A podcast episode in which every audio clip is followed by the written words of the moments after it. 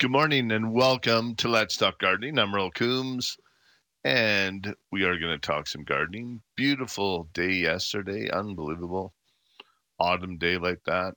Uh, not a cloud in the sky, no wind, stars. Perfect day yesterday. So if you got a chance to get out and do a little gardening, little things, that would be great. And I do have Terry Kemper with me. Good morning, Terry. Hey, good morning, Earl. How you doing today? Doing real good. How are you? Good, good. Uh, I hear your guys were scooping some ice cream yesterday. Yeah, we were scooping a bit of ice cream. Yeah, it was pretty tasty. Sure tasted yeah, good. It was, I think it's yeah, we're doing ice two dollars cream tasted all year.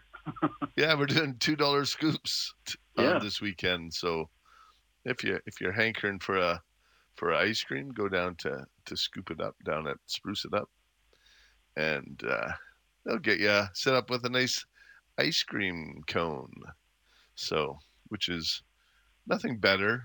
I've I've done it a couple times. Walked around the tree lot with an ice cream.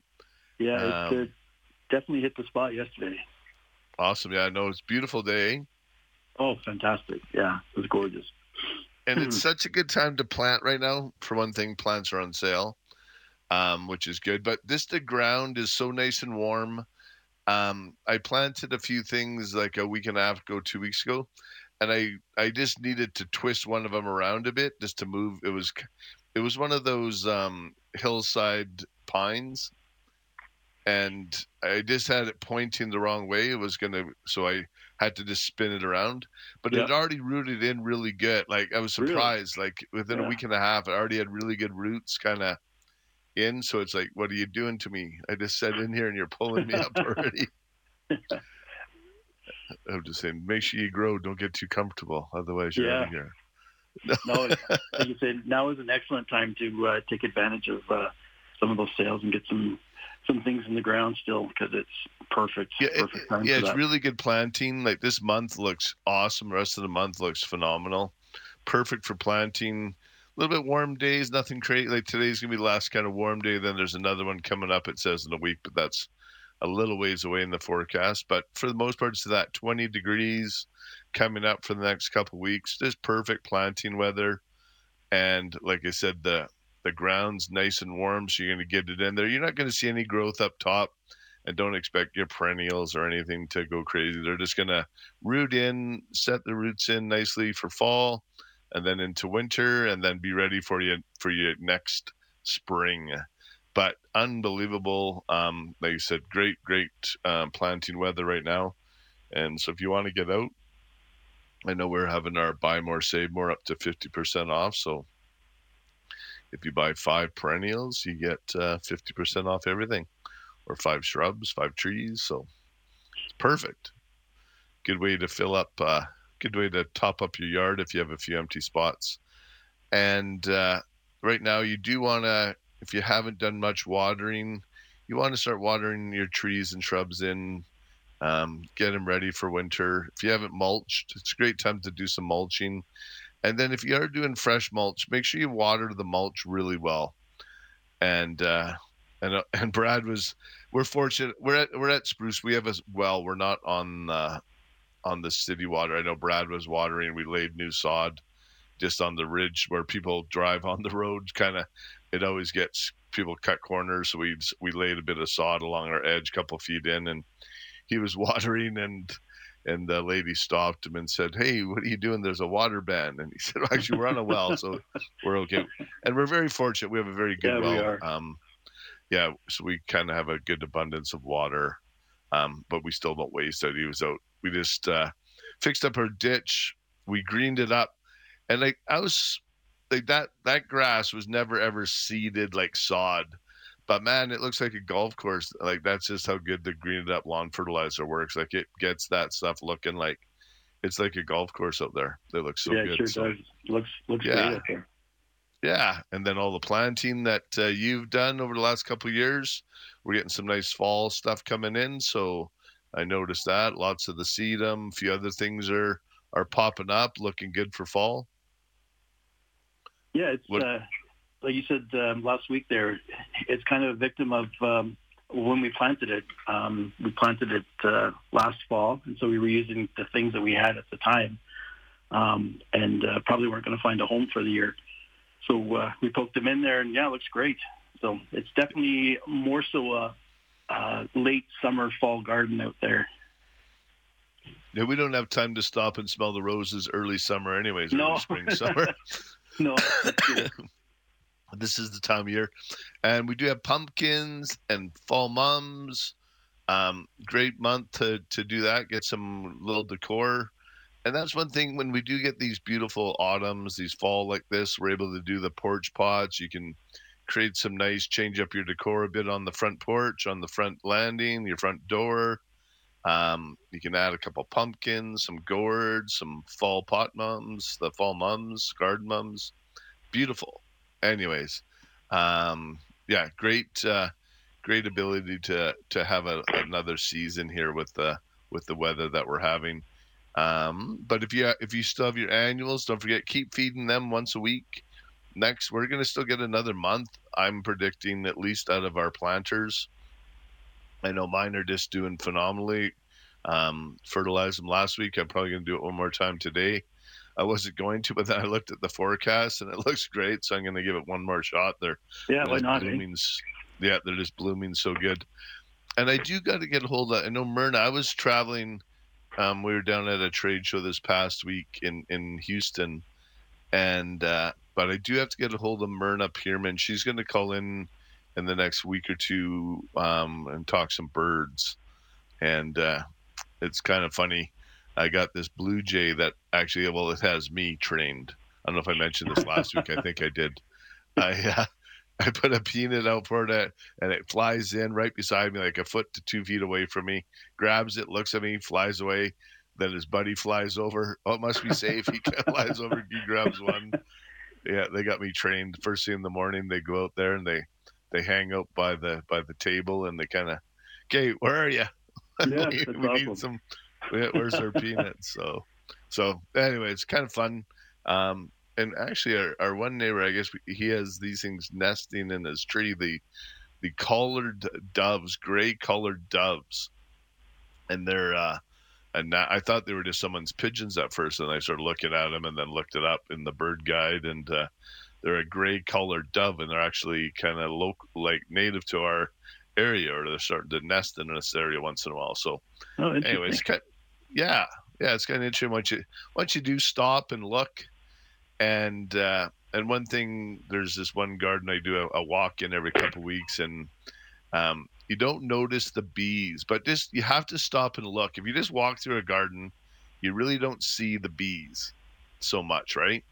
You have to actually stop, and if you look at like the autumn joy sedum, like you'll see like all kinds of bees all over them. So they are there. I, I, I honestly believe you have to stop and look though a bit, because they just kind of blend into the garden, and they're just part of the bloom, like on the, especially on the autumn joy and that. But once you stop and look, you're like, holy cow, like there's ten bees on that one plant, and they're just buzzing around. And so you just gotta, I think, just stop and, uh, and take a look, which is kind of cool. So anyways, um, kind of cool. Lots of stuff going on. Um, cool nights, warm days, um, perfect for planting, as we've said a couple times already today. Um, also, don't forget to start watering in your trees a bit, and uh, and then also just go out and look right now. Where's those empty spots you got? And then go down and see Terry at the tree lot, and you can fill in those empty spots. And uh, him and Chris are out there, and uh, and then whoever else you have out in the tree lot today, help you out, get your garden looking pretty good. If you'd like to join Terry and I, phone lines are wide open, four oh three, nine seven four, eight two five five. That is the talk and text. If you'd like to send us a text, we've got a few texts already that we'll get to. We're going to take a quick break, and uh, when we get back, we'll take your calls right here on Q R Calgary. Welcome back to Let's Talk Gardening, and Let's Talk Gardening is brought to you by Spruce It Up, Calgary's year-round full-service garden center. Spruce it up, green it up, prune it up. We got you covered. And we do have a couple calls on the line already. um, let's go to Hazel. Good morning, Hazel. Good morning. Hi there. How can we help you? Um, dug up my carrots yesterday, and, and some of them were just beautiful, long, like a carrot should be. Some of them in one row came up um, extra arms and legs, uh, twisted, you know, just weird-looking shapes on them. And uh, I heard a rumor that you're not supposed to put peat moss in the rows with carrots, and I can't imagine why that might affect them or make them grow such a mangled shape that some of them came up as. Have you? I've seen no. some other people posting that, that this happened to their carrots too, and I wondered if it was just seed or what. I, I think it also, is the soil a little bit different in the other rows? Not remarkably. Okay, because sometimes if the soil's a little bit harder as well, like, you know, a little bit clay, maybe a little bit more lumpy, the carrots kind of have to grow around it a bit more. Right. Than if it's that perfect soft soil where they can just, uh, you know? Yeah. So, so I mean, peat moss, I mean, to, to help soften that soil and, and that kind of stuff, I mean, peat moss would be the first thing I'd I can't see. Yeah, I've never heard that being um, the reason why you'd get that. Okay. Um, I, I just, yeah, I don't know. For for my for most reason, I think it's, um, it just they get tangled up a bit. This, the like when you cultivate, they kind of get tangled up. Did, yeah. did you did you uh, thin those ones out as well? Not especially, because I used um, the carrot tape, and so it. I find that it spaces them beautifully. Okay, so yeah, so that's perfect. Yeah. Yeah. No, no, no, and I'm just reading here a bit. Um, I just, like, just uh, checked a couple other spots I know of, and they're kind of saying what I was saying. Just if the soil's a little bit um, harder, a little bit more clay, right. a little bit harder packed in that area, okay, that will cause that. Yeah. So. Well, and the heat, the early heat this year really hit us hard. I'm east of Airdrie, and, um, you know, we didn't get any good rains to soften the soil early, and, and we did have some clumping in the garden, so maybe that was all it was about.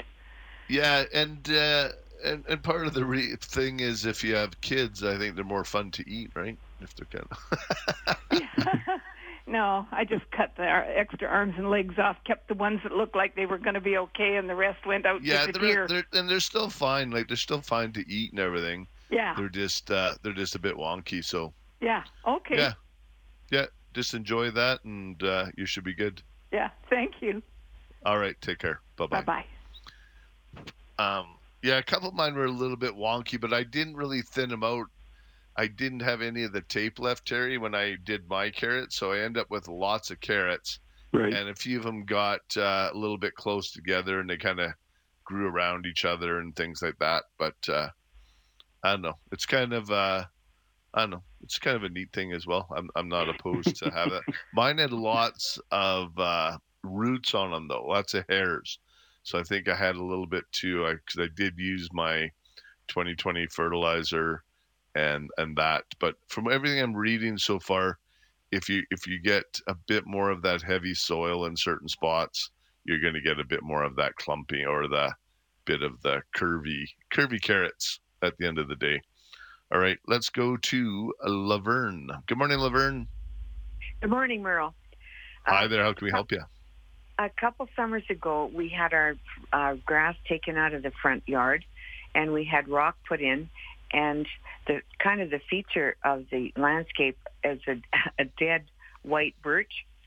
And we had it pruned and shaped, and it, it looks really quite great. But I went out there yesterday, and I saw mushrooms all over the place around the base of the trunk of the, the tree. Yeah, the, the roots are starting to rot in there probably, and that's what that's from. Um oh. Just over the years, and birch takes a little bit longer to to rot than some of the other woods as well. So it's just finally gotten to that decomposing process where it's where it's rotting and, and building up some mycorrhizums and different uh, um, things that mushrooms grow in.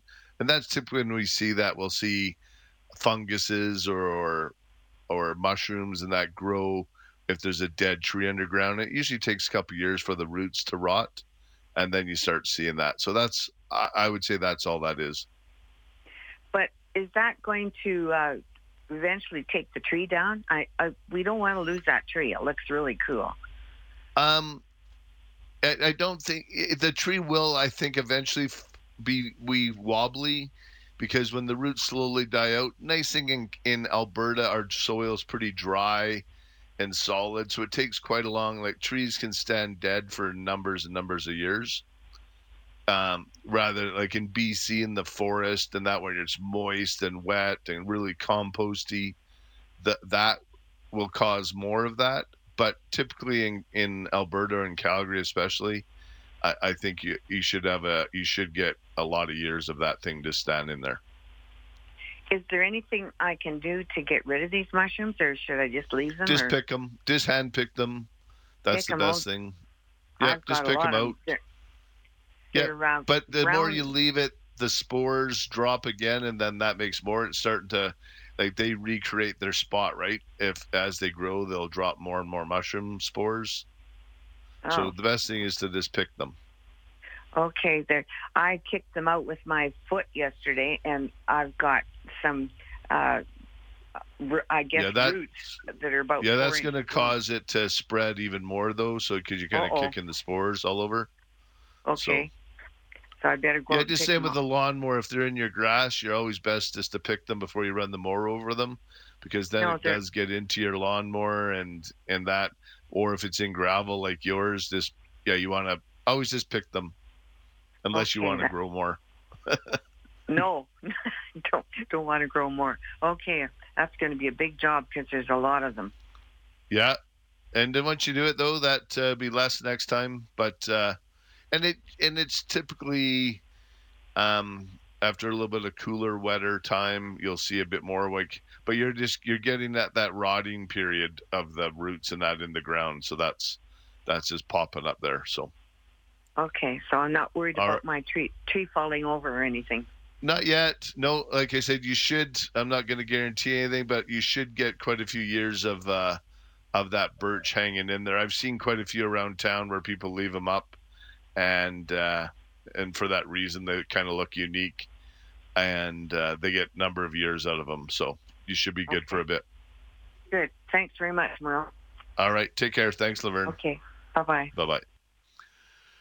Yeah, I think, Terry, hey, you have to pick the right tree. Sometimes it looks like you just have a dead tree in your front yard, or or you're trying to create something uh, interesting with with your dead birch or whatever. I think you could drill some holes, put some bird houses on there, bird feeders, um, hollow yeah, out sure. a couple holes, maybe plant some uh, succulents in there.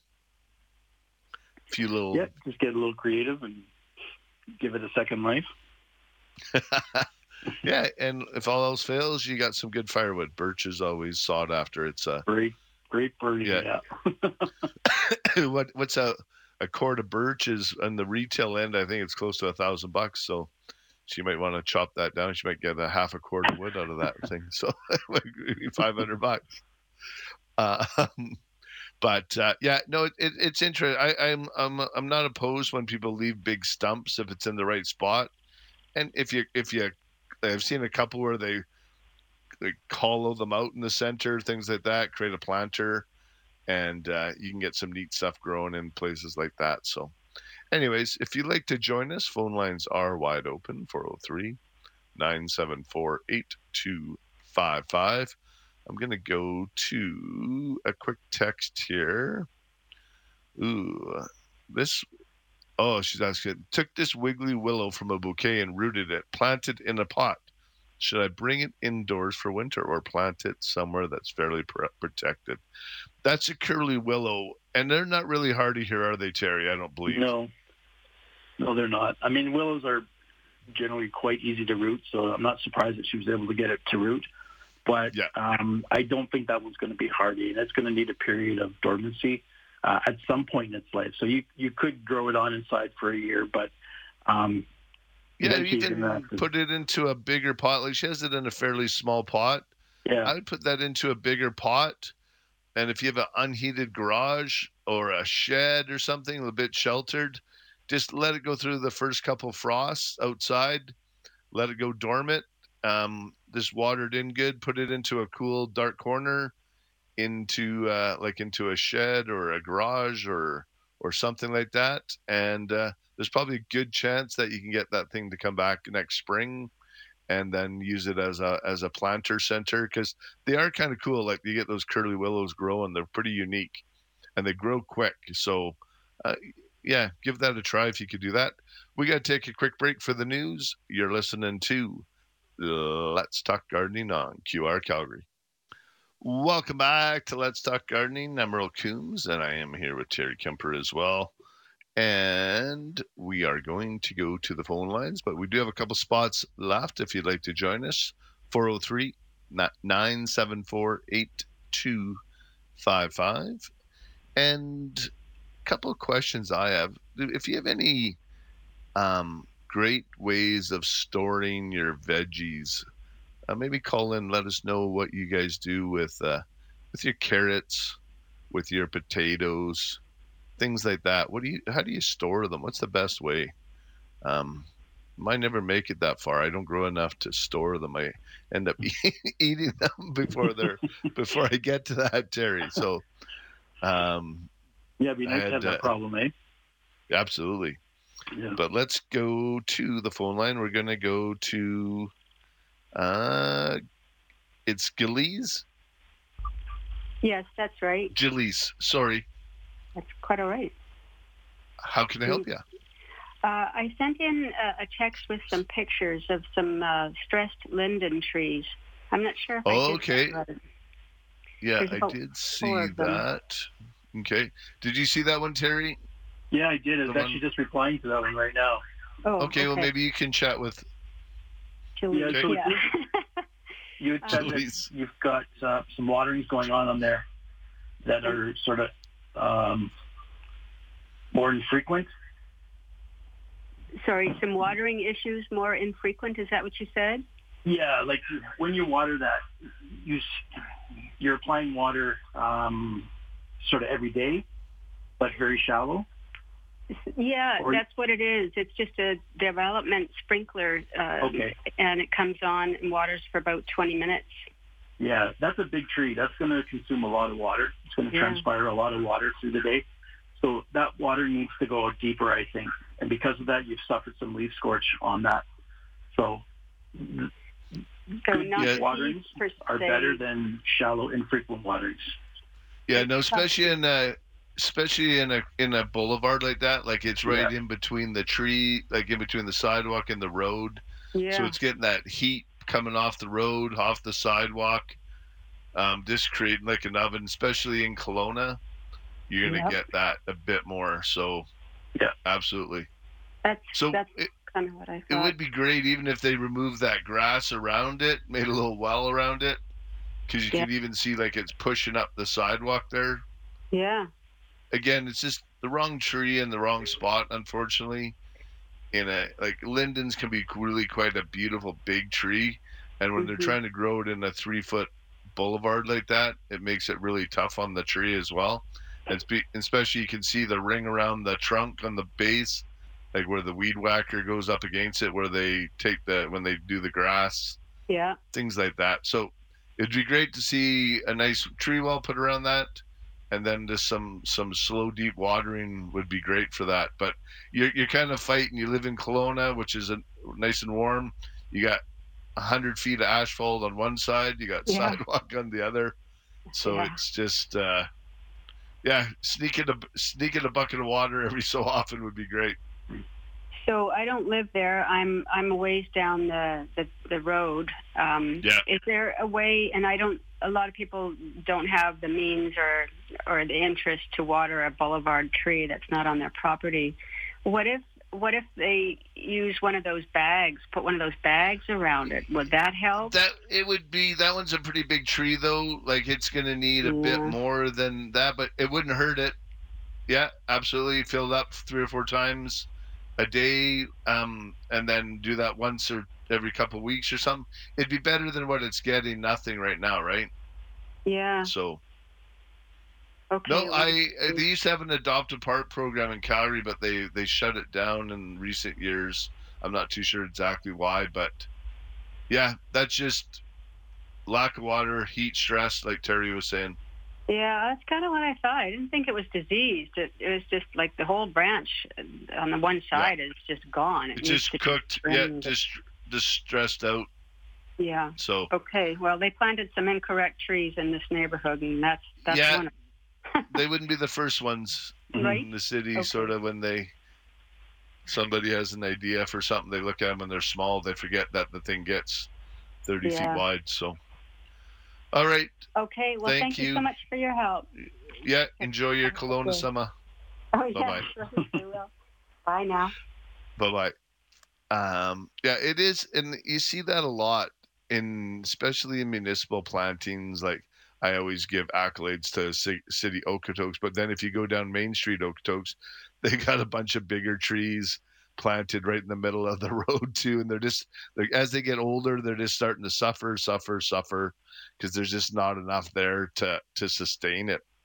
And it's just it's too bad that uh that we do that to the trees, because it also creates a hazard. You can't see because they're too big, they end up falling over, the branches are coming onto the road. It's it, it's just it's not good for for anybody. So if there's not room for something, just, just don't do it. Leave a little bit more room for, for cars and bikes and certain things, and do a little bit bigger alley on the other side, on the on the on the walk side, where you have a bit more room instead of trying to squeeze ten feet in the middle. Yeah, but, absolutely. Um, yeah, because like I said, there definitely Calgary isn't the only one that is is guilty of that. But let's go to. Because I don't want to get too much into that. I get myself all worked up if I start talking city stuff. let's let's go to Al. Good morning, Al. Good morning, guys. Hey, uh, how can we help you? Yeah, I had heard about uh, you guys for years have talked about the Ohio Buckeyes being such a nice mm. tree, right? And, gorgeous uh, tree. Okay. A friend of mine's there. Uh, they had a giant spruce tree come down about four or five years ago. So I recommended the Ohio Buckeye to them, and they had their uh, landscape people put one in. But when I see that, I was down at your tree lot on Monday, and what I saw was the carragana that looks exactly like what they have in there, but you didn't have any of the Buckeye to compare it to. Yeah, they... The Buckeye has a big maple leaf almost. Like, it has a big leaf. It doesn't look anything like a carragana. Oh, okay. So apparently, so either their not... their landscaper did the bait and switch on them, and charged them for a Buckeye, so, and gave them a carragana. Yeah, because theirs out there, it's pretty much identical to the carragana you had down there. Yeah, so... and that's probably what they would. Terry, there's a pretty distinct difference between a Buckeye and a carragana. Yeah, for sure there is. The, the Buckeye's got quite a large leaf on it, made up, uh, it's a pinnate leaf, so it's made up of um, five separate leaves sort of attached together, uh, and they're going to be about as big as your hand. Okay. Yeah. Yeah, they do get this... Um, like that, uh, almost like a chestnut or whatever, like that yeah. carragana had yeah, on it. That's right. This one's got those on it as well, and it's there's a little spiky as well. So. Yep. No, maybe the leaves got shredded. Maybe they had a hailstorm go through, maybe, and and no. shredded it up. No. They're, yeah. No. Yeah, the the carraganas get little pea pods, so they maybe they do have a Buckeye. It just something maybe happened with the leaves, or because they should have a bigger leaf. Um, the trunk is a bit gnarly. It could look like a carragana bark, but for the most part, totally different trees. So, yeah, I was just up there yesterday, and I had a look at it, and it threw it into question, and I thought, this is not turning purple or anything. There's no real big leaf on it. Yeah, so, it could be just planted this year, Al. No, it's uh, it's about four years old now. Okay, yeah, so they should be getting some nice color. It should be established by now. Okay. Yeah, as long as they're looking after it. Well, if you're able to maybe see if they can send us a picture, text us a quick picture, we could maybe... have a quick look at it for you. Yeah, I got to check on the house tomorrow, so I'll take a photo of it. Yeah, no, and send it over to us or stop in and see Terry or I or something. Okay. All right, thanks, Al. Take care. Sounds good. Thank you. Bye-bye. All right, we got to take a quick break. You're listening to Let's Talk Gardening on Q R Calgary. Welcome back to Let's Talk Gardening. I'm Earl Coombs, and I am here with Terry Kemper. And we're going to go to the phone line. We're going to go to Jenny. Good morning, Jenny. Good morning, Ma. How are you? I've Doing great. Got a question. Can I round up weeds in my garden and then plant vegetables in the same area next year? Um, I'm not a huge fan of using the... They round say up? You can. They say it's safe. It says it goes sterile right after. When I'm doing a veggie garden, I, I, I would prefer to, unfortunately, just use the the old sweat equity, dig down and uh, remove as much as you can. In flower gardens and stuff like that around my trees, uh, I'll use Roundup to get rid of quack grass, things like that. Um, but when I get into my veggie garden, I, I just, myself, they say, like I said, they all say it's safe, some of the manufacturer, but I, I just, I would prefer to not use it.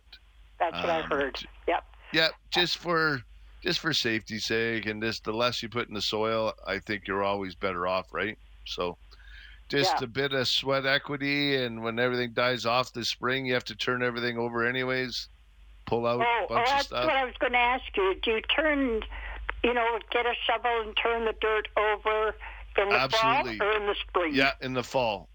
You oh, leave like it big and lumpy now. in the fall. Yeah, like yeah. big shovelfuls, as big as you get. Leave it big and lumpy for the winter. And just turn it over. Yep. And then yep. that, that'll also kill a bunch of the weeds and different things in there, air out the soil nicely. And oh, then uh, next spring, you can uh, row to till it in, add some amendments at that time. If you want to add some sea soil or compost or something like that, um, okay. do that. And then, and then if you keep on top of the weeds right when they get going, it's going to be a lot easier. Right. It's just when they when you let them go, and that's unfortunately when they, they kind of take hold, and then you're kind of, yeah, you're done. Right on. Okay. All Someone right. was asking about storing carrots for the winter. Yeah, I was just always get asked. I've been doing it for years.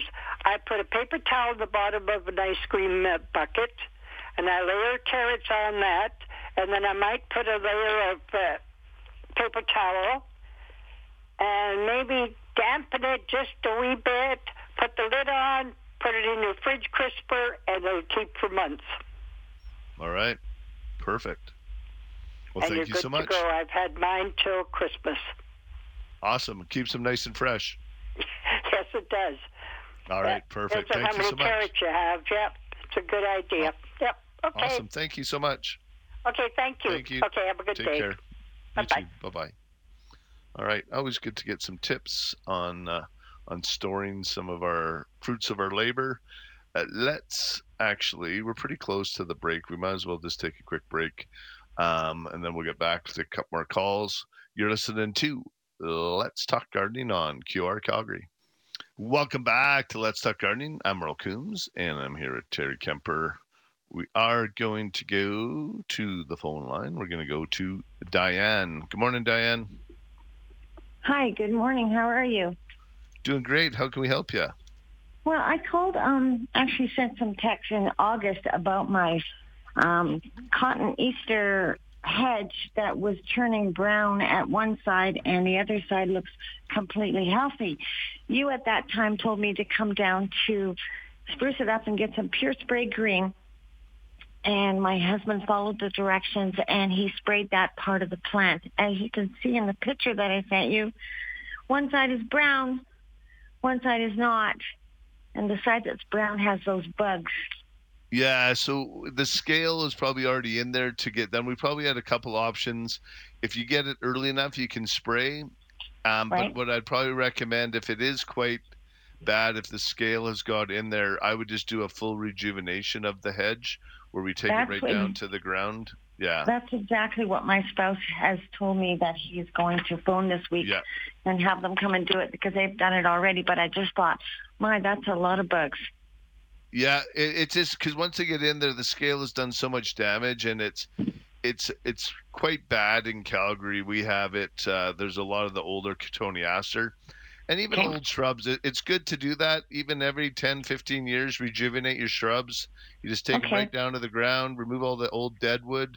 That way, all the yeah. energy can go to good. Just ensure that if you guys aren't doing it, make sure that you do a really good cleanup afterwards. And okay. then even spray the area with, with the Pure Spray Green. And then okay. next spring when it's leafed out and you start getting a bunch of new growth, make sure you're watering well, fertilize it. And then yep. in about July, you want to spray it with the Pure Spray Green again. And if you kind of okay. do that every year, you'll be able to hopefully keep those, the scale at bay. It's just Calgary needs to go through and do a really good cleanup of a bunch of our old trees and shrubs as homeowners. You know, we go out and you yeah. see a bunch of dead branches, things like that. We we, we do, especially the cotoneasters, it's because it's it's contagion, it spreads. So it okay. it's just something that definitely needs to be looked after. So yeah, we'll we'll we'll give them a call this week and see if we can set that up. Yeah, if you give Mark a call down at Prune It Up, he should be able to get you in and get you set up for that. That sounds great. Thanks so much for your help. All right, Thanks you're very welcome. Time. Thank you. Bye bye. Thanks, Dan. Bye bye. Um, Terry, that uh, it is unfortunate, but so many shrubs respond really quite well when you do a ju- rejuvenation. Yeah, absolutely they do. Dogwood uh, comes to mind, willows, um, lilacs, all yeah, of those. Nine barks, really well. Love it. Nine yeah. barks, yeah. Because sometimes you'll get some winter dieback, even roses, like some of the hardy shrub roses. You take them right down if you have to. Um, it'll just shoot back up. You get a bunch of great new growth, and uh, then you can shape it kind of the way if it gets a little wonky on you. It's just a good way to to tidy things up and get a bunch of new wood. And potentillas are another one I think of because they always get kind of gnarly looking as they get yeah, old. Yeah, they get a little dead in the middle there. And they even respond well if you just take them halfway. And then they just send out a whole new batch of growth, and you get all those beautiful blooms, especially the white ones. I had a neighbor, he would just sort of globe his every year, and it was perfect. They always looked great. Like he'd always have fresh new blooms every spring. He just sort of ran the hedge trimmer around his uh, potentillas in the spring, early spring, just before they're leafing out, and then it would just it was perfect. So oh, nice. Anyways, yeah, those are just good little maintenance practices. Let's go to Linda. Good morning, Linda. Hi, Merle. Um, I'm just phoning to say thank you. My husband and I were able to um, grow watermelon this summer and oh, nice. and cantaloupe, um, and we got the seeds at your place. Awesome. And you're, I got one, I, I I took the straggler. We I had some watermelon plants, just a little baby, like they're called the love watermelon. Right. Like they're like the size of a baseball. And I was able to get one. I took a couple straggler plants. Like these things looked like they were ready for the for the garbage. Like so I got them. But you did the watermelon from seed. Yes. Um, awesome. Um, can I say the make? Yeah, please do. They're the Wild Rose Heritage seeds. Okay, nice. And there were, the watermelon was the Crimson Sweet, and it grew to nine inches. Oh, wow. Yeah, it was fabulous. I've never tasted watermelon like that. And and what about the, you said you had also cantaloupe? Yeah. Um, my husband, he had eleven cantaloupe, um, and they were lovely, and they were called the Minnesota Midget by the same make. Okay. Of seed. And then I grew a cantaloupe, too. I got one. Um, and it was the Hales. Um, oh, okay. And do you, well, you guys have a little competition, sort of see who does. um, yes. I can I can hear a little bit of competitive in the in your voice, which it's good. A- absolutely. uh, but no, next fun. year we're going to do the same thing. So um, we're wondering, do you still sell those? The the we like the Wild Rose Heritage seed. Do you still sell yeah. those? Actually, we, we don't have those ones. Um, we do have a couple other local ones that we do support now. Um, what what is the brand that we have? Ours, or is it? It's not. Is we have the West Coast Seeds, and then we also have Prairie. Um, they're out of Vernon, B C. Oh, um, okay. Yeah. Okay. Okay. Um, But the, the Wild Rose Heritage, I, I think they're available mainly online. Like we, we, we got him, he was doing a bunch of stuff with us, and his business kind of went crazy on him. And then he ended up getting really big. And then he ended up, he said he needed to slow it right down. So he, he slowed down, and he has a couple smaller clients there, but he mainly does mail in right. or uh, on online. So if you do want to find him on there, you, I'm sure you still can. Okay. Um, but uh, we do have quite a few of the varieties that uh, are hardy for our area as well. Okay. So that's awesome. I'm glad that worked out for you. Um, I also want to thank you because I also bought some half caps.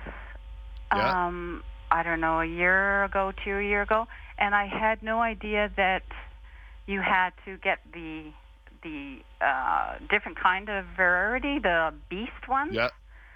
I looked and I looked, and you were the only place that had it, so thank you. Yeah, Terry Terry does all the ordering. He always tries to make sure that that you're going to get the right stock, so that way you can get the pollination and. and things like that. So Terry, but there's some that come in the pots with both of them in there, Terry, is that not right? Or the different pollinators? Yep, that's right. You can you can buy them combination all in one pot. So um, those ones are great. There's also one by Proven Winners called Yesberry, which is um, self-pollinating, so it does not need um, that uh, partner to pollinate. But um, yeah, it's uh, typically if you're just buying the sort of the traditional hascap, um, you're going to need um two varieties, and you're really just trying to match the flowering time. So oh, okay okay but uh, thanks, because I was very frustrated. I could not find them anywhere, but awesome. Your place had them. Thank you so much, I appreciate it. Okay, we and one last go. thing Th- let the competition begin next year. Let her rip. Awesome. Nice work. Okay, all right, we got to take a break. Thank Bye-bye. you you're listening to Let's Talk Gardening on Q R Calgary. Welcome back to Let's Talk Gardening. I forgot to turn the mic on for a second. Um, right now, we're going to go to the phone lines. We're going to go to Isabel. Good morning, Isabel. Hello. Hi there. How can we help you? Hi. Um, Hi there. I have a question for you. I So I have garden beds. They're not raised, but uh, I had a birch tree that was dead that I took down about ten years ago. And when I had the garden beds over top of that area, the roots just took over the soil. So I now have moved my garden beds almost ten feet away from that area, and those okay. roots have found their way into that soil. Is there anything yeah, they're going to chase the do? water. Pardon? They will. Yeah, they they they will chase the water. Unfortunately, like where you're okay. where you're doing it, like they. They also know that, hey, she's moved it over there. I got to head over that direction. Um, so maybe try to ensure that you're watering the tree as well at, at the same time, or uh, like make, ensure well, the, that it's getting enough ample water over in that direction as well. That will that definitely help. That tree's gone, and there's that because it was dead when I, okay. I had it Okay, okay, so out. Just all the dead roots. Yeah, and I even have a shed built over top of where that area is, so there's no sun getting to that area. Yeah, so you're just going to have to dig them up, unfortunately, for a bit. It, and it, there'll be probably, there'll be who knows how many really good, vibrant roots down there. And so okay. that's, uh, I think you're just, unfortunately, there's not a lot you can do. Any ideas, Ter- Terry? Yeah, no, nothing that I can add to that. Okay, yeah, it's so it's just, just unfortunate. Yeah, when yeah, the roots are there, they stay alive for quite a number of years if like if the if just, the stump didn't get killed. So yeah, the, they'll stay dormant water. underground, and some of the, they'll search out, and if all of a sudden they get water in that spot, they'll uh, they start coming back to life. Okay, so there's nothing over the winter. Like I thought, maybe I no. could put something in there in the fall that might. No. No. Okay, well, just, just dig them out, follow them out. it, and dig them out a bit as best you can. Okay. Thank you. Uh, all right. Take care. Thanks, okay, Isabel. Thanks. Bye-bye. Bye-bye. Yeah, sometimes, uh, and I find that more often than not in the in the gardening world, there's not a lot of easy buttons. No. Like, uh, I have one of those on my desk, but it, it sure doesn't work that well. I'm going to take it back and ask for the money back because it uh, – it doesn't seem to work that great. I hit that button all the time, And uh, and then my decision maker that I use, my pendulum decision maker, I let that spin around. It tells me what to do. So I'm not too sure how well that works either. I know I know Brad always, when he comes in and sits down and we have to have a serious talk, we I pull the pendulum out and, pull out the and he's wondering, maker. oh, oh, yeah, this this isn't going to be good. uh, all right, let's let's go to Daryl. Good morning, Daryl. Hello. Hi, Daryl. How can we help you? Uh, I got an emerald cedar I'm in Red Deer, and uh, the deer got after it a couple of years ago, and of course it looked like a chicken standing up there, nothing yeah. on the bottom and on the top. So I tarped it last year, and it seemed to be coming back, but now I noticed this year on the top, it's it's full, fully grown up, uh, but it's all dying off. Is that a dead tree or what? Um, I, I'm not sure why it's dying from the top, maybe a little bit dry, because typically in Red Deer, you guys can grow cedars a lot better than we can as well, because it just don't get quite the Chinook wind and the winter desiccation that we get down here. Right. Um, so I, I would just trim off any of the brown, um, feed it, water it well this fall. Um, a product you can use as Wilt-proof will help a bit, but What's next spring feed it with Wilt-proof. Wilt-proof. It's an anti-desiccant. Okay. Um, but next spring feed it with thirty ten ten. thirty ten ten. Yeah, it, it likes like a it... higher nitrogen, a bit more iron in there, and it will help push some more growth in that in that cedar, seems, and hopefully yeah, we can get like that. Yeah, it seems like it's on the outside it looks good, but once you get in inside it, it looks like that's where it's all, you know, all the needles are turning all yellow. Or... Yeah, and they'll, they'll go through a shedding process as well. They're just like all the other evergreens. Like every couple of years, they'll get a lot more yellow, and if it's all in the in the middle, um, it'll eventually just fall out. But if you want, just get a pair of gloves and go, just stick your hand in the center, and you can rub it in and inside it, and it'll oh. knock off a bunch of the dead. Okay. But just, uh, yeah, it just that's a normal process. If it's in the center, you're good. Then, then I have a birch leaf spirea, spirea, I think they call spirea. it. Spirea, yeah. Yeah, and uh, the deer have picked it pretty clean there a few years, and uh, it it doesn't seem to bring back any flowers anymore. Does, is that a dead bush or I would what? Just do a rejuvenation. We talked about that earlier. Just take it right down to the ground, like even six, eight inches. Let it restart. And the deer love the little blossoms, and so a lot of times they're probably there, but the deer, they come and just nip those every spring. They they right. love that, the rose buds, the they love the petunia buds. That's sort of the, it's like a big candy store for them. Okay, great. And uh, I'm going to be I'm going to be sending you a flock of robins. They're here all over the place, so they must be on their way south. Yeah, there's a lot of robins. I had a whack of them come in the other day in the backyard, like eight of them all at one time. I was like, whoa, I usually don't see them in flocks. But yeah, yeah, we got him hitting the windows even. Oh, wow. All okay. right. Well, thanks for that. Thanks, Daryl. Well, thanks for your help. Bye-bye. Yeah, take care. Bye-bye. Yeah, Terry, and that is a tough one, right? When you're dealing with the deer and uh, – and the things that they like to do, and sometimes they do, and they, a lot of times they come out at night when you're sleeping, and they come out and do that, uh, and they'll just nip the buds off things, eh? Yeah, and it, it, it's you know it's a good idea if you do struggle with deer to be planting those things that um, you know uh, naturally are grazed on, like you know um, willows, dogwoods, that sort of thing. Um, so even if you do get deer come in. Um, They have that deer resistance of they'll still eat it, but they probably won't kill the plant. They'll just prune it down for you, and uh, and away it goes. Yeah, sometimes it, if it's done at the right time of year, like if it's a uh, petunia or something like that, like early in the season, like early spring after you just plant them, their first set of buds go out. If the deer come back and just chew it, sometimes it's the best thing because that'll just like triple the thickness of your petunias. It's just like pinching them back for you, and then when they get that flush like a week or two after that, they're just like, holy cow, you're like, God, that deer yeah, did a great job. Probably the best petunias I've ever had if that happens. Absolutely. And it, it just yeah. tells you that you should probably do that anyways. Like when you first plant your petunias, it cut a third off the top of them, but none of us really like to do that, right, when you first plant. But really, you should do that and just cut that. Um, that would be great, if if possible. So, anyways, where are we at for time? We got a little bit of time. If you want to join Terry and I, phone lines are wide open, four oh three, nine seven four, eight two five five. We do have – actually, there's no one on the line right now. Is there – who do you have there? All right, let's go to Diane. Good morning, Diane. Hi, good morning. Hi there. Hi. I'm calling because I have the terrible tangle weed has invaded my garden. And I'm wondering if you know, short of summer following it, is there anything we could do?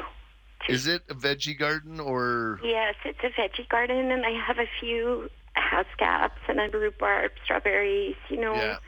This is really I think I would just turn garden. It over. I think I would just, and it, how big is it? Um, it's about twenty by forty.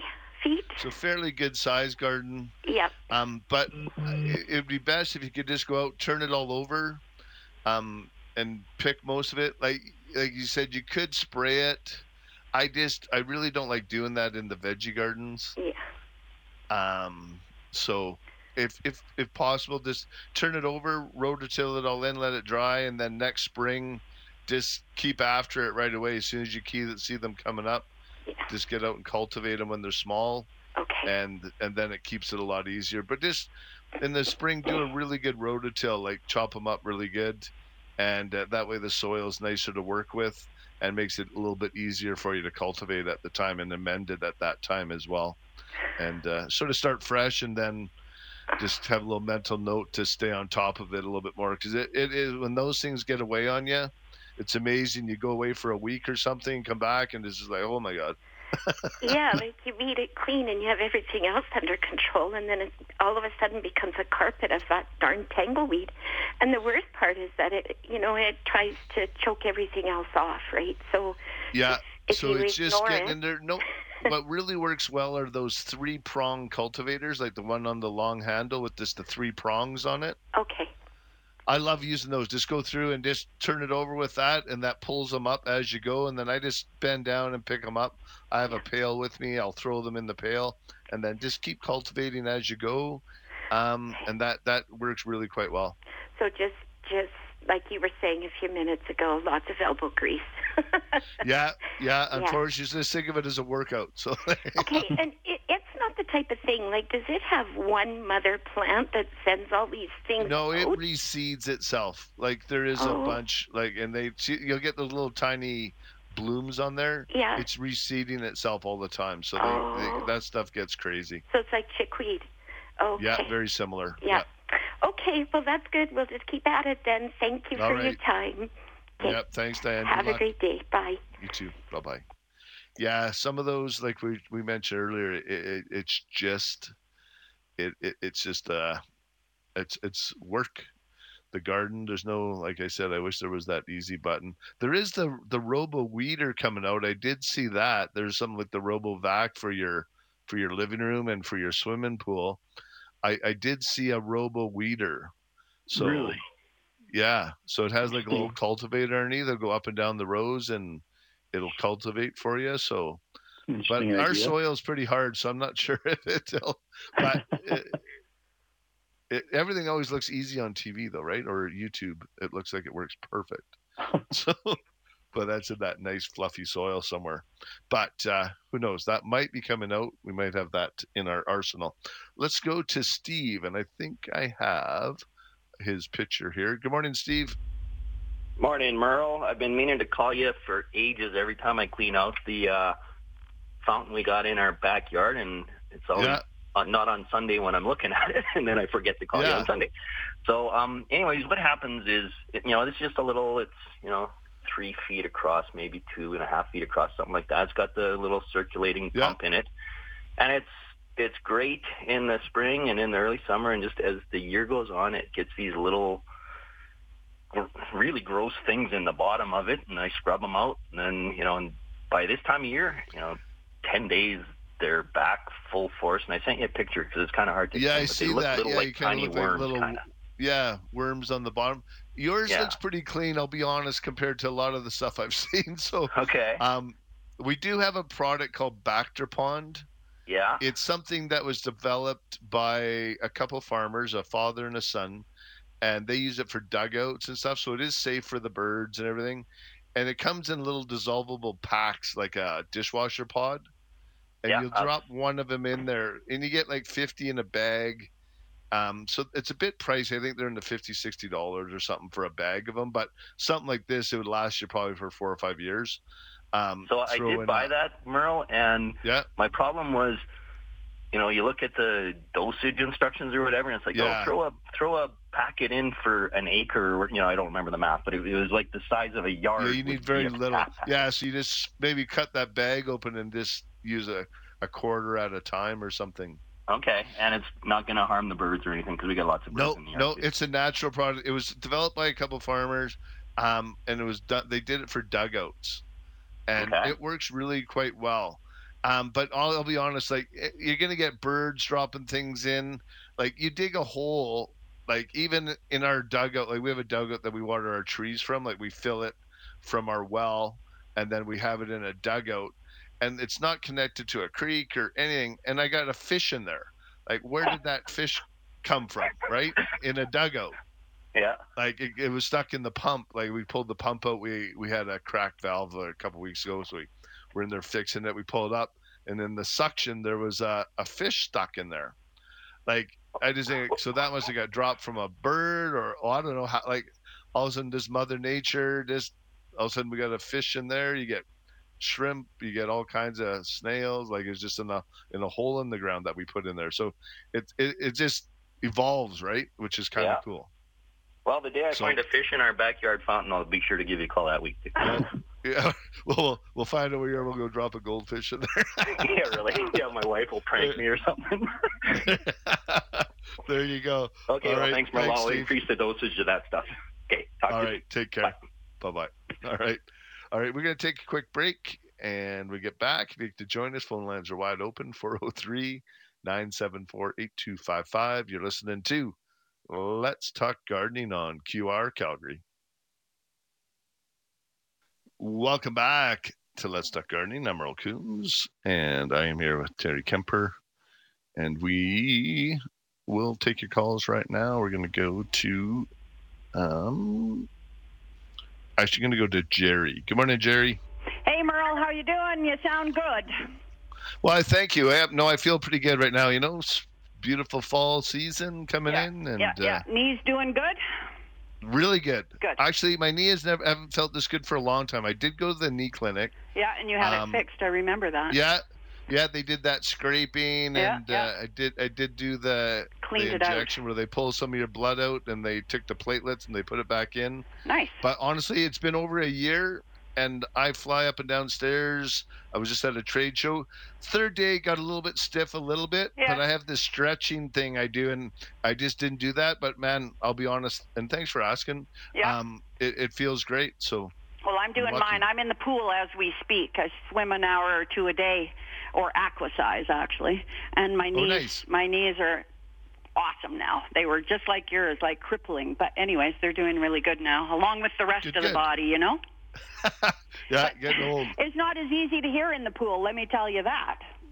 Anyway, yeah, no. my huh?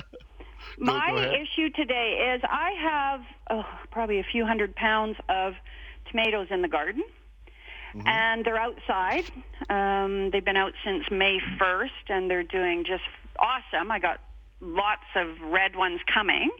But I'm just wondering if it's about time to pull them in. I, I, to, I'm looking at the forecast. It looks great. Like okay. I, I think we're going to have two or three more weeks at least. Oh, good. Okay. Okay. Um, I think you're going to be okay. I was out eating tomatoes this morning because, yeah. as I mentioned a few times earlier in the show, in past shows, like morning is the best time. They're so sweet. Like yeah. you just go out early in the morning. Um, so you I, should probably I, I, pick I had... them then too if you're going to pick them. Absolutely. Yeah. Okay. No, okay. pick them in the morning.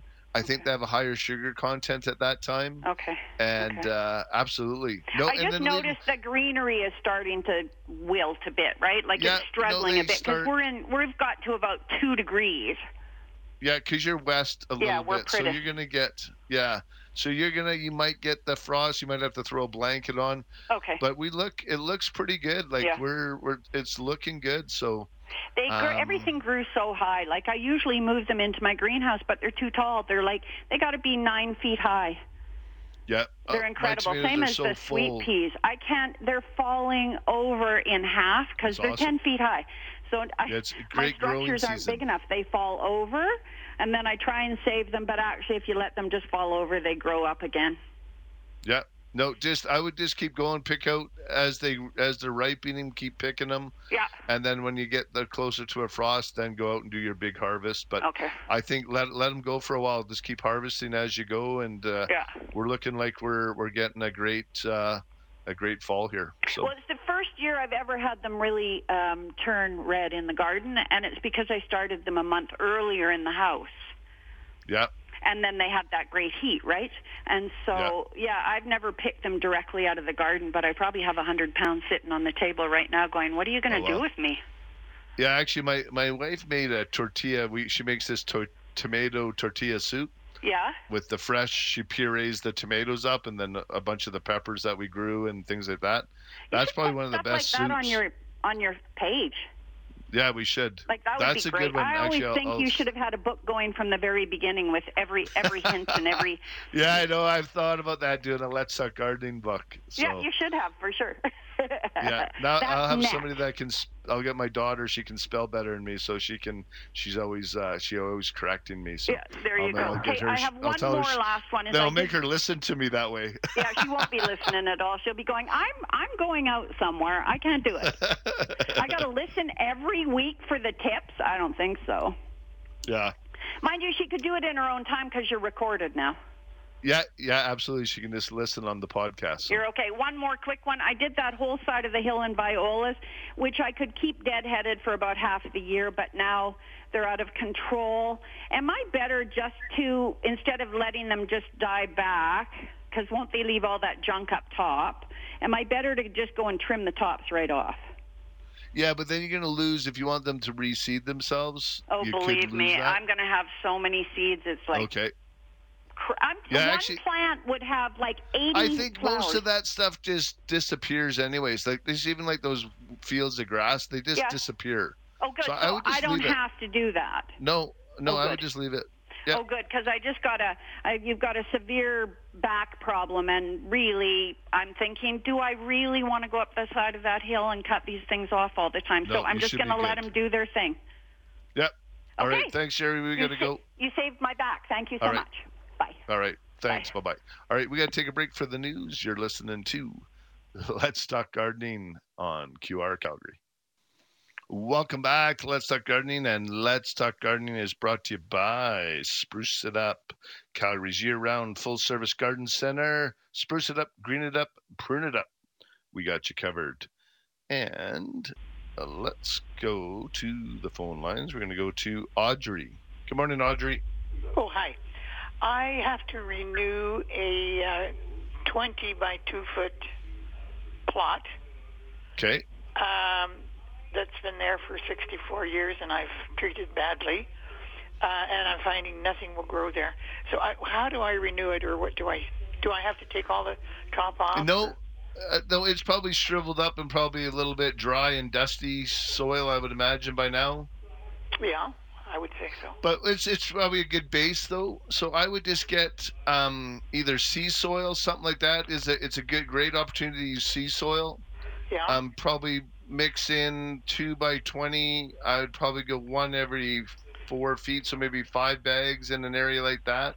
Five bags. And, yeah, turn it over and then mix in the – keep turned over a couple times, mix in the sea soil. If you do it this fall, would be great. And what are you looking to grow there? Well, so perennials. I would love, um, you know, tall, uh, what do you call those things? Blue things. Delphiniums. Pardon? Delphinium. Delphiniums, yeah. I've, I've had Is them. it it's nice sunny location? Oh, it's beautiful. It's the best yeah. spot in the world. Mind you, the trees are big now, and it's not as sunny as it was. But anyway, it's a great spot, I think. But however, wondered also, we have acquired a cat in the last two or three years, Does is does their poo uh, hurt the soil? Um, no, it's more of them digging in there because they like to bury it, right? Oh. So that's the problem with cats going outside. They they like to dig up the flowers typically. Oh, so, is that right? Yeah. Huh. So like, you know, when they go in the litter box, they they do their thing and then they typically bury it a little bit. They like to oh, they cover it up outside. Absolutely. So that's where the, if they just did it in the garden like a dog, it's more of a, I guess, a nuisance this time to clean up. But it's more that they like to get in there and dig and and do their stuff. So. Okay. All right. Well, All right. I, I thought that was the final blow that was this cat. That land that nope. hadn't been producing so well was even worse. But no, they're not, not really. It's just more the physical damage that they do. But if you make it nice and start growing in it, keep it a little bit wet, it's a little bit more uncomfortable for them. If you're watering and things like that, they'll tend uh-huh. to stay away. And if you see them going near it, just a little spray of the hose, just a reminder, hey, that's my spot. Stay out uh-huh. of that. You get the rest of the yard or whatever. Yeah. All right. So just... Uh, Five ba- you're assuming five bags of sea soil yeah. mixed in with what's already there. I mean, yeah, and that should give you a really good base to start out with. Really? You don't have... Oh, thank goodness. I hated the thought of having to move soil. No, I think we just need to amend that, and then that should do you quite nice, especially if you're just doing perennials and thing, and then you could do an annual feeding and stuff like that, so they should be fine with that. Okay. Thank you very so much. You're Bye-bye. welcome. Thanks, Audrey. Bye-bye. Hey, Terry, like, perennials are pretty easy going for the most part. Like, they are not super heavy feeders. Like, they like a good soil base. And then after that, they're uh, they're pretty good, eh? Yeah, that's right. I mean, it's, it's a good idea when you're, you know, um, planting perennials. I always say if you're in there working the soil, um, have a bag of sea soil or some compost. Um, use a ratio of about thirty percent uh, by volume. to to add to that, that planting hole. But, yep. um, yeah, generally they're, they're not, you know, some are a little heavier than others, but, you know, not like, you know, veggies, you know. Um, yeah, and, and Audrey, if you're still listening, if you, if you if you put five bags and it still feels like it's just dried up dust, um, maybe grab another five bags and, and add it. That's just without me seeing it. I'm just sort of did a rough calculation to my head, kind of spread it out one every four feet, two feet. That that two feet wide will give you a roughly pretty good coverage. Um, but it is amazing. The soil does eat it up pretty quick, so you might want to add a little bit more in the spring. But once you dig the hole and plant it, and if you continue to feed and, and put some bark mulch on there, uh, I think that'll that'll give you a great start to uh, an awesome-looking uh, perennial bed. So, But, uh, yeah, let's go to... Colleen. Good morning, Colleen. Hello, Merle. Hi there. How can we help you? Well, I'm looking to find out, um, our potatoes over the last few years have always had scales. And okay. I'm wondering to know, what is it that I can either add to the soil, and do I do it, you know, in fall, or do I do it in spring? So it's not, um, so the potatoes won't come out scaly. Yeah, typically, have you been adding anything to the soil already? No. Okay. Um, because typically they get it if sometimes if it's a little bit too rich, they get the scale from uh, a little bit too much compost and things like that. Okay. But if you it's fall, I like if you're going to do it in the fall, do you rotate the crop? Um. Yeah. Potatoes okay. should be grown in a different spot each year if possible. Okay, and so and we usually switch it up. We usually do that. Um, we this year we had a uh, brand new garden because it didn't do well last year in the old garden, so we made a brand new one. Um, and then we actually had um, garden soil is what they called it. Yeah, garden mix. Yeah. Yeah. Okay, um, and that should have been good. Um, so I would just add some compost maybe this fall, okay. um, or or just just some sort of organic matter in there just to, to get it going a little bit more. Um, okay. Leave it lumpy over the winter, and and then just start fresh next spring, and you should be good. Okay. What about, like I said, you were just talking to a lady about that sea soil. Is that something that we should put in there as well, or? Absolutely. Any of that amendments, uh, the sea soil is a great one. I like it because it is, it's not really full of fertilizer. It's full of good mycorrhizums and, and different things that feed the soil and help bring your soil to life. And so it's, you're more feeding the soil, which it in which enhances the growth, which will feed your plants. Yeah, because we had a really good crop of, like, unbelievable crop of zucchini. And then the potatoes were good, but they're all scaly. So that's why. Yeah, uh, I just watched that there's maybe it. too much nitrogen in there too. Like if you had that, like if you have, so it sounds like you have good phosphorus, um, which is good because if you had the the zucchinis, things that, it was a great year for zucchini for the most people. Yep. But, uh, and maybe if anybody else has any tips on the potatoes, I'm going to try and do a, a veggie thing here coming up, um, just on scale.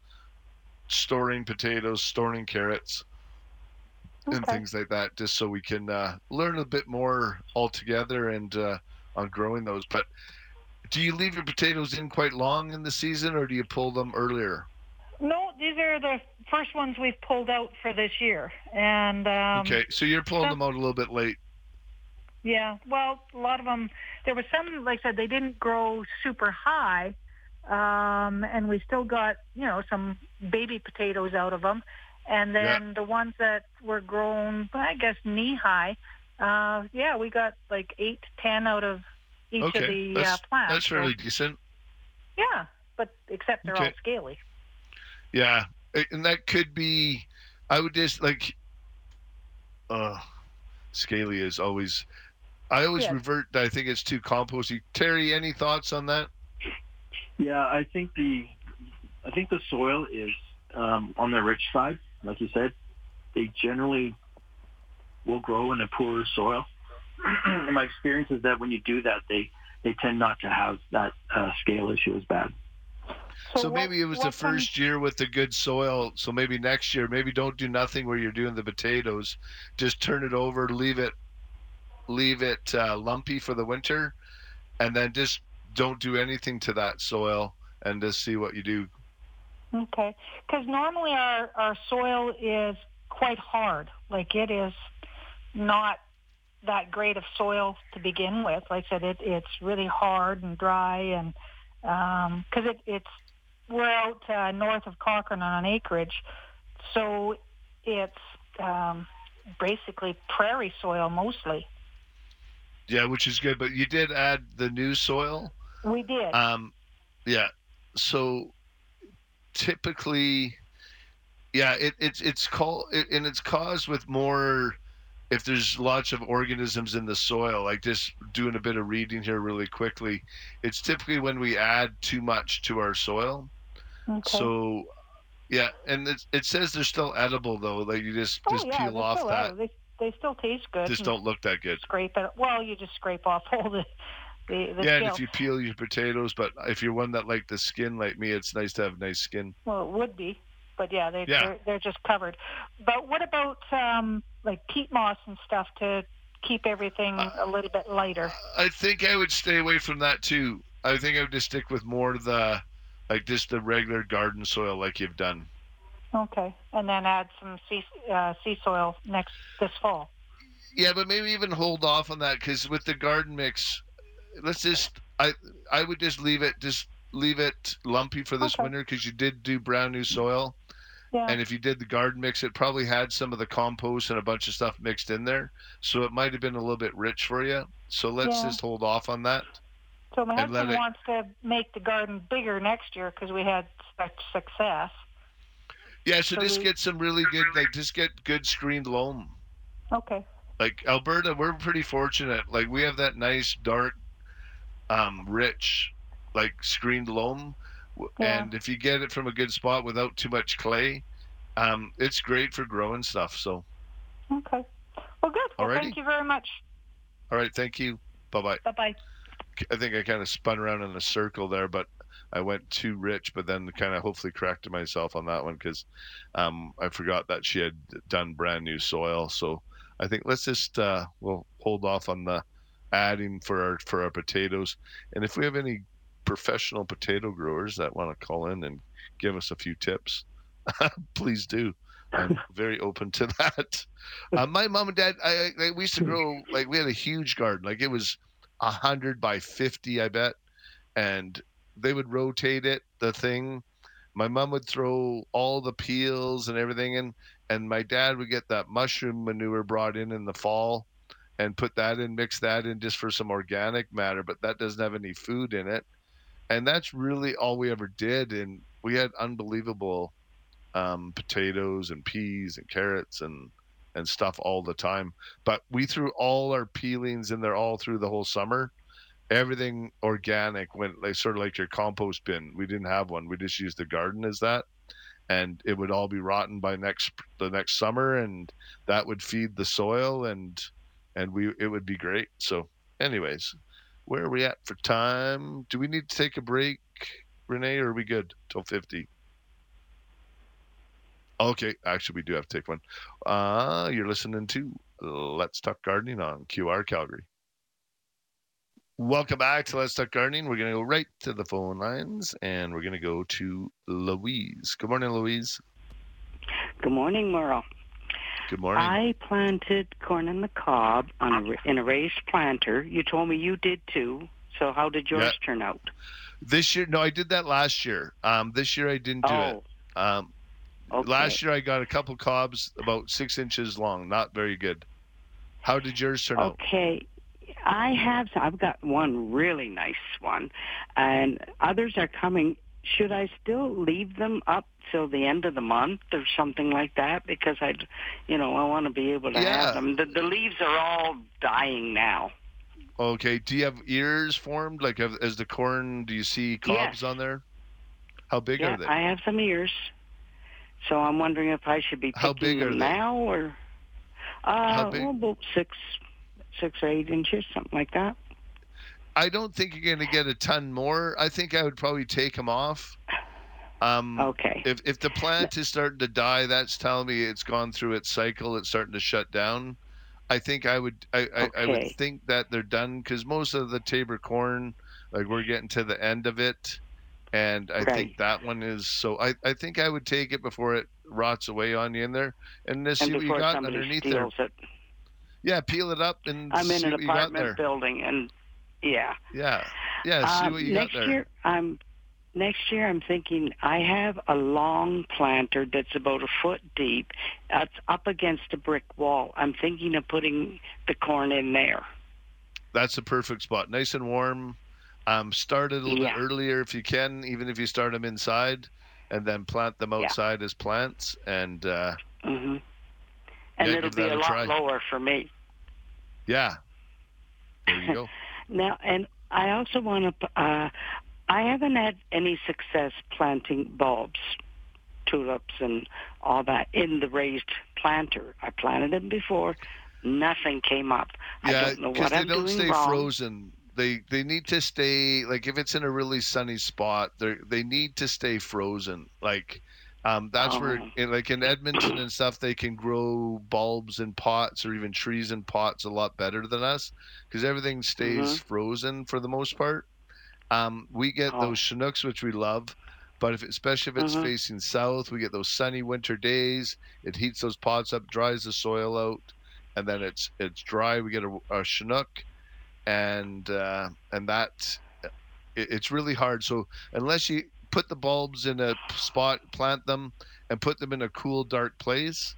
Like, if you can move them into a shadier spot in the garden somewhere in the yard, and uh, mm. and keep them shaded for the winter, and then pull them out early spring and put them in the sun, like like early April. Yeah. Um, you'll have a lot better chance.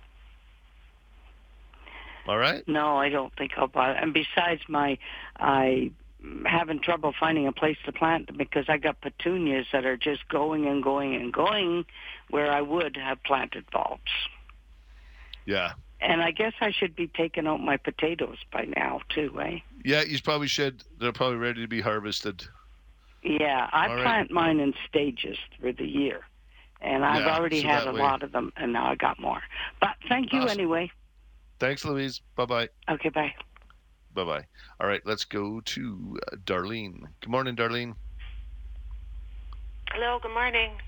Hi, how can we help you? Hi, Merle. I have a question about some uh, plants in pots for the season, and I'm okay. thinking of bringing them in. There's a couple grasses.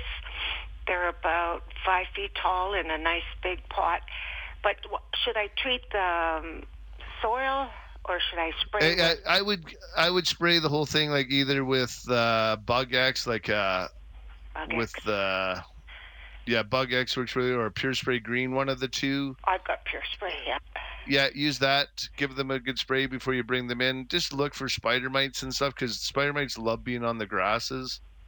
Oh, and okay. Is it a perennial grass or an annual grass? Like, is it this the is big Dracaena? I guess I was eventually going to put it in a, in a ground somewhere, but it looks like there's no space. So, um, also a sunflower they, But they plant. need some dormant. Like, they, hey, Terry, that one will need dormancy, won't it? Yeah, that's right. It's going to need oh, a period of dormancy to reset itself. So what does that mean? I know what dormant so, means, but should I not bring it in then? Just No, I would I would try to find a spot, even if it's yeah. temporary. Just plant that, let it go through the winter outside, um, and that will give that plant the period of cold it needs to, like I say, reset itself, and then start the cycle um, growing again next year. Yeah, if if it's in a big pot, water it in good after the frost and put it into the shadiest, coolest spot in your yard. And then you can leave it in the pot over the winter and then bring it out. In the pot, it, in just, the ground over the winter? Yeah, if you could do that, that'd oh. be better. Well, then yep. the soil has to be right up to the base of the, of the plant, yeah. right? Not just, yeah, it should oh, be, yeah. Okay, so cover it like uh, two feet of soil. Okay, yep. So I didn't really save myself anything by putting in this plant. Anyways, how about um, Creeping Jenny? Also, uh, perennial, I believe. One of those fillers. Yeah. Binding plants. Can I? Yeah. Bring them in. They need. They need. All the perennials need a dormant period. Okay. So will they disintegrate in the? In long story short, or what will happen if I? Well, they just get. They just. If you bring them inside, they'll just yeah. slowly die off. Yeah. They kind of just. Die. They need a. Yeah. They okay. need a they, dormant period. They can't period. survive for five months, and then I'll plant them in April. No. For the oh. most part, no. Okay. All righty. Thank you. We got to go. Thanks. Bye-bye. All right. We got to take a quick break. You're listening to Let's Talk Gardening on Q R Calgary. Welcome back to Let's Talk Gardening. I'm Earl Coombs, and I'm here with Terry Kemper. We're going to go quickly here to the phone line. We're going to go to Darlene. Good morning, Darlene. Or uh, Sue. Sorry. Let's go to Sue. Good morning, Sue. Good morning. Um, yes, I have a tree in my front yard that I don't know what it is, but I'd like to be able to trim it back. It looks like a crabapple tree, but okay. the little apple-y things are like about the size of a nickel. They don't seem to get bigger. And yeah, it's a, it'll probably be an ornamental crab. Oh, so can it I... It blooms trim... in the spring? Yes, it does. It flowers, and then the, the little yeah. apples come out. Yeah. So can I trim that back now? Because it's the branches are going over my eaves trough, and I was yeah, absolutely. Yeah, if you need to do any of that preventative pruning, absolutely. Right now is a great time to do that. So prune in the fall. Yeah, you can definitely prune in the fall. Those, and they can prune them all through the winter as well. Oh. Most of those apples, like you, you typically prefer to prune like early, early spring. Um, sort of late winter, early spring, but to do things like if it's in your eaves trough, things that, yeah. um, those are things that absolutely can be done right now. Okay, that's great. So I can prune it all up. Thank you so yeah. much. That's it. You're welcome. Thank you. All right. Bye-bye. Bye-bye. All right. Let's go to Les. Good morning, Les. Good morning, Les. Uh, yeah, I just had a question about, uh, cucumbers. Okay. I uh, I didn't have a very good year for that, and I don't know why it would be. Yeah, you should have had actually a really good year because it it, it just it was such a good. Uh, right. Yeah, good weather, great yeah. for for water or great for cucumbers, yeah. zucchinis, things like that. I'm just wondering, did. Um, maybe they didn't get enough sun, although they, you know, they had a fair bit. Yeah, they do I... like they do like a lot of sun. Right, and uh, maybe I just didn't plant them early enough. I, I just I just wondered if other people, what kind of a year it was or whatever.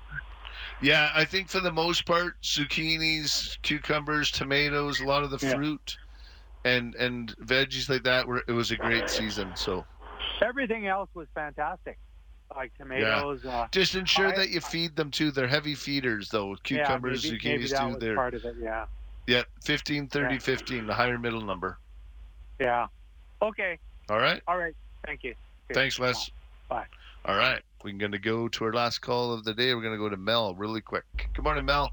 Good morning. Um, I made a mistake thirty years ago. On the top of a sound barrier, I planted some five white spruces. Okay. Uh, now, because of the real strong west wind, they're starting to lean yeah. over top of the, the slope. And yeah. so I'm going to have to take them out. Um, because of where they are, I can't, you know, use a tree spade, anything like that. So I'm nope. going to have to cut them down and then dig down into the ground a little bit to take some of the, I guess, the root ball out. But I'm uh, because of where they are, I can't take the whole root ball out. What is the best thing to do with the root balls when they're left in the ground? Could you just do a stump grinder if you had to up there? Or could yeah, you get no, a smaller machine up there? Up. Okay.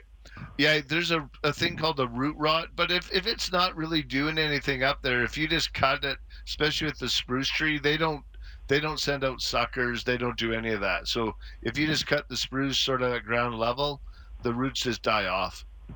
Okay. And then yeah. another thing, uh, my wife th- is thinking of putting some kind of uh, fruit-bearing trees. What is good for the Innisfail area? Uh, you can grow all kinds of stuff up there. You're you're in a great growing spot. So oh. raspberries, any of the ornament, like the fruit cherries, the romance series, all those.